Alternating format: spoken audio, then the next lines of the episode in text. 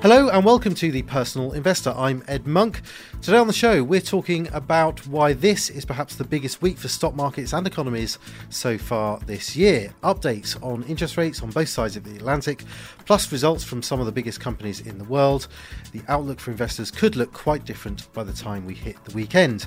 If you enjoy the show, please rate us, share us, or leave a comment wherever you get your podcasts. As January comes to a close, it feels like stock markets are about to undergo their first big tests of the year. This week, we will get decisions on interest rates in the UK, Eurozone, and the US, as well as earnings updates from some of the largest companies in the world. By the time we hit the weekend, we're likely to have a much better idea of how markets and economies are set, if not for the year ahead, then certainly the next few months. To talk over what this week has in store, I'm joined by Tom Stevenson, Investment Director here at Fidelity. Tom, welcome along. Um, a packed diary, both on the economic and the corporate news front. What announcements are we waiting for this week? Yeah, it feels like a really important week actually, and and I think uh, the the biggest driver for well, I think there are two drivers for markets. One is the, the the central bank news, as you say, we've got interest rate decisions from three of the biggest central banks, the the Federal Reserve in the U.S uh, the Bank of England here and the ECB. That all happens uh, within two days, uh, Wednesday and Thursday of this week. Uh, and then, as you say, we've also uh, got some big results announcements. We're right in the middle of um, earnings season at the moment. Uh, and this week really has a bit of a focus on technology stocks, which, as we know, are very important for the, the direction of the of the big US market. Yep. So let's take uh, these one by one, Tom. Of most interest uh, here in the UK, at least, if not to the stock market overall, but certainly for people here in Britain, um, is the Bank of England. And it announces on Thursday its latest decisions on rates. What's expected? Well, I mean, there's uh, there's pretty much consensus on what's going to happen, which is that uh, we're going to get another um, half percentage point rise in the UK base rate, which will take it up to 4%. Um, and, you know, just context there, um, at the end of 2021, we were down at 0.1%. So, mm. you know, that's a that's a pretty um, rapid uh, bit of um, monetary policy tightening in the UK. And some other context, actually, which is important, is today we've just had some um, some news from the International Monetary Fund, which is looking at um, uh, growth forecasts for the year ahead and uh, the UK is a is an outlier there. The UK is the only major economy which is expected to suffer a decline in economic outlook in 2023. Um, and so that is the context within which the Bank of England is making that decision about whether to raise interest rates further. And it really um, underlines the, the dilemma that it faces that on the one hand, it's got a slowing economy. It's got an economy which has got some real headwinds in terms of the housing market, for example, rising mortgage rates. Um, playing out in, in, in falling house prices. Uh, but at the same time, it's got an inflation problem. Um, mm. The the latest um, wages data suggested that in the private sector, if not you know not the public sector, um, and that's another story, the differential there. But in the in the private sector, wages are rising at about seven percent a year. So that's that's fueling um, much stickier inflation than the Bank of England would like. Yeah, it's uh, well, we're going to come on to talk about what's happening elsewhere in the world and this possible divergence and difference between different economies. The weekend, this is sort of by the by and a bit anecdotal, but um, you know, if you want some evidence of how higher interest rates are affecting the real economy, I had yet another conversation, the the latest of many that I've had of someone who is having to delay a house purchase because of what's happened to mortgage rates. They're unable to move from being a renter in London to a homeowner outside of London. That you know that that transaction that now is not happening or is being delayed, there's all sorts of related economic activity that would have been happening as a result of that house purchase, which is now not happening. Notwithstanding the fact that that contributes to house prices falling and all the rest of it, you, you can see how higher interest rates do have a chilling effect on economies, and it's just a question of time, as you say. Um, of, of, of how long it's going to take before the Bank of England feels that the economy has slowed down enough, and whether that shows up in, say, the wages uh, data that you've spoken about. Yeah, because it's a kind of slow motion um, effect we're we're seeing here, and that's and that's caused in part by the prevalence of fixed rate mortgages uh, in this country. Many people. You know, fix their mortgage rates at re- relatively low levels in recent years, and as those mortgages roll over and they have to refinance those those mortgages, um, they're getting a real shock. Many people are getting yeah. a real shock at how much their mortgages are are going up.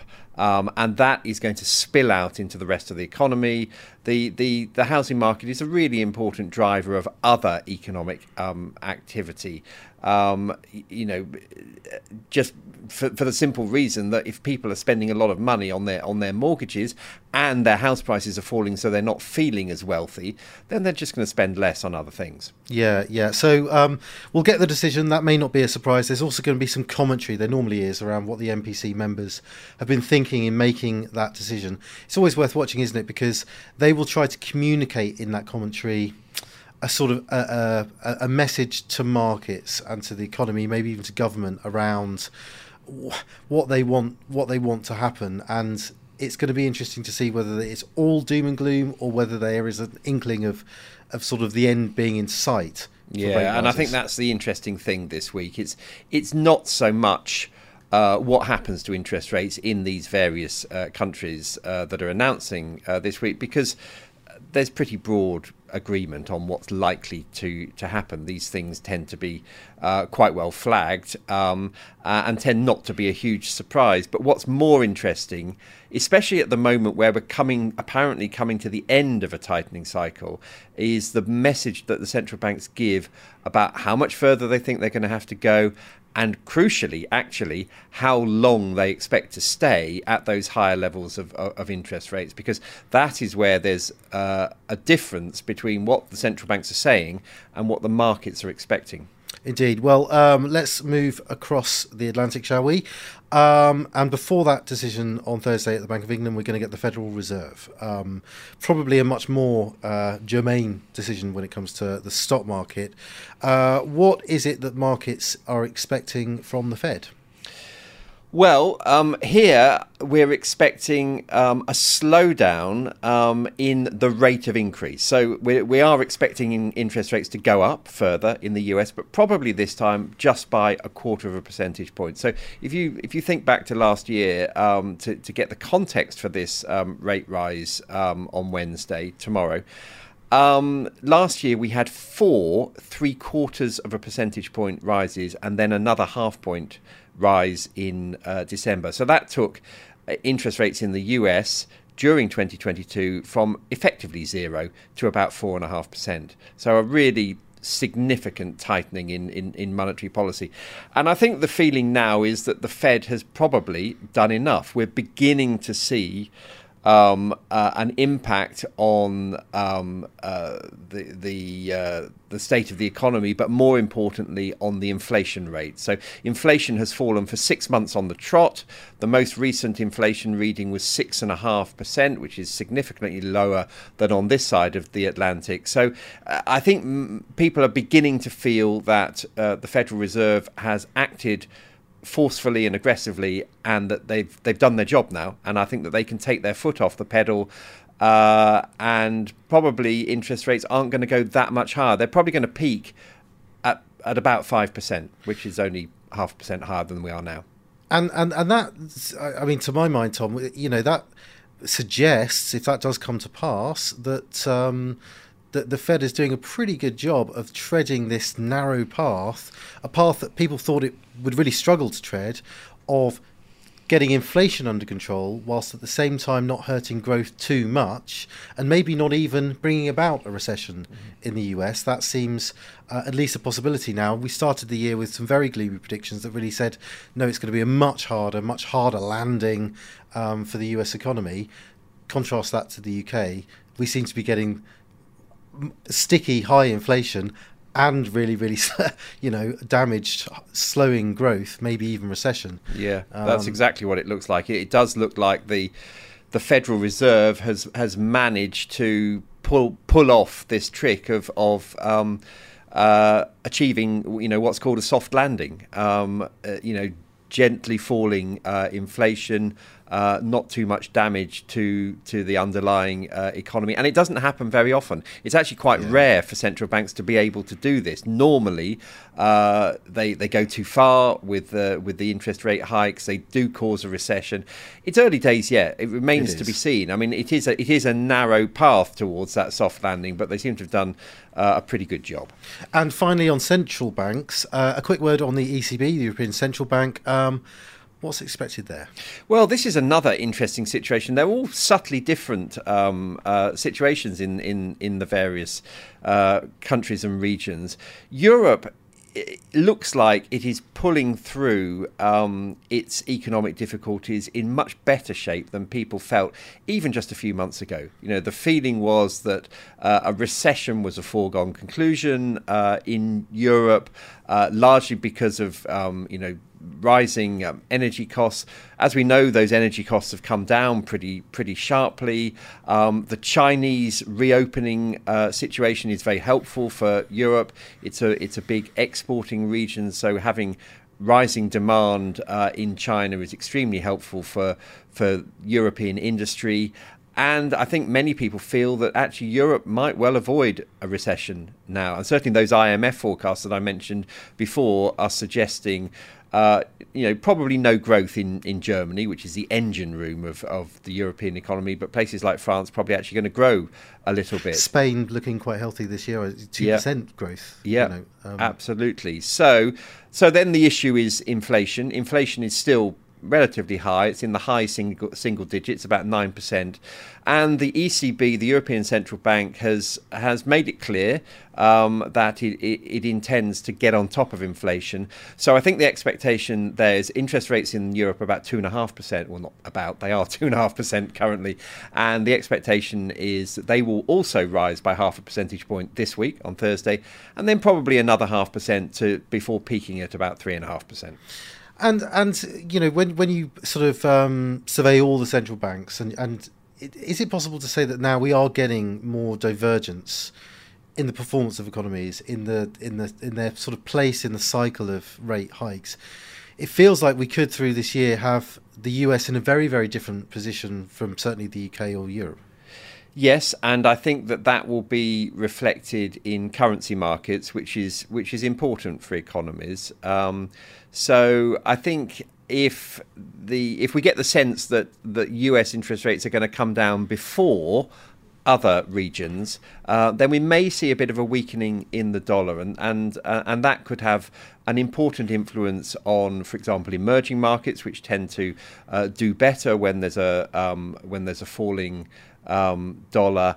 Uh, it also has an impact on commodity prices, for example, the gold price. So actually, um, you know, interest rates are important for many reasons, not just about growth, but also uh, about the relative performance of economies. Yeah, and um, as you said at the start there, Tom, uh, it's not only monetary policy that we're going to get an update on. Some pretty big companies are reporting too. In fact, the biggest companies in the world, practically speaking, Amazon, Apple, Alphabet.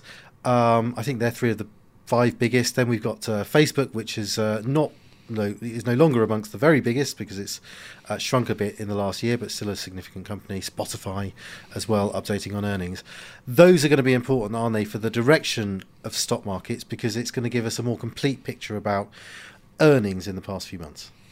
Yes, and you know interest rates are important um, for the direction of uh, markets, but uh, earnings are also uh, very important, and we are, as I say, right in the middle of um, earnings season, and we're at a crucial, um, you know, almost a watershed point for um, for earnings because uh, the expectation is that earnings are probably not going to go anywhere this year. A bit like a bit like the economies, it's going to be a flat year.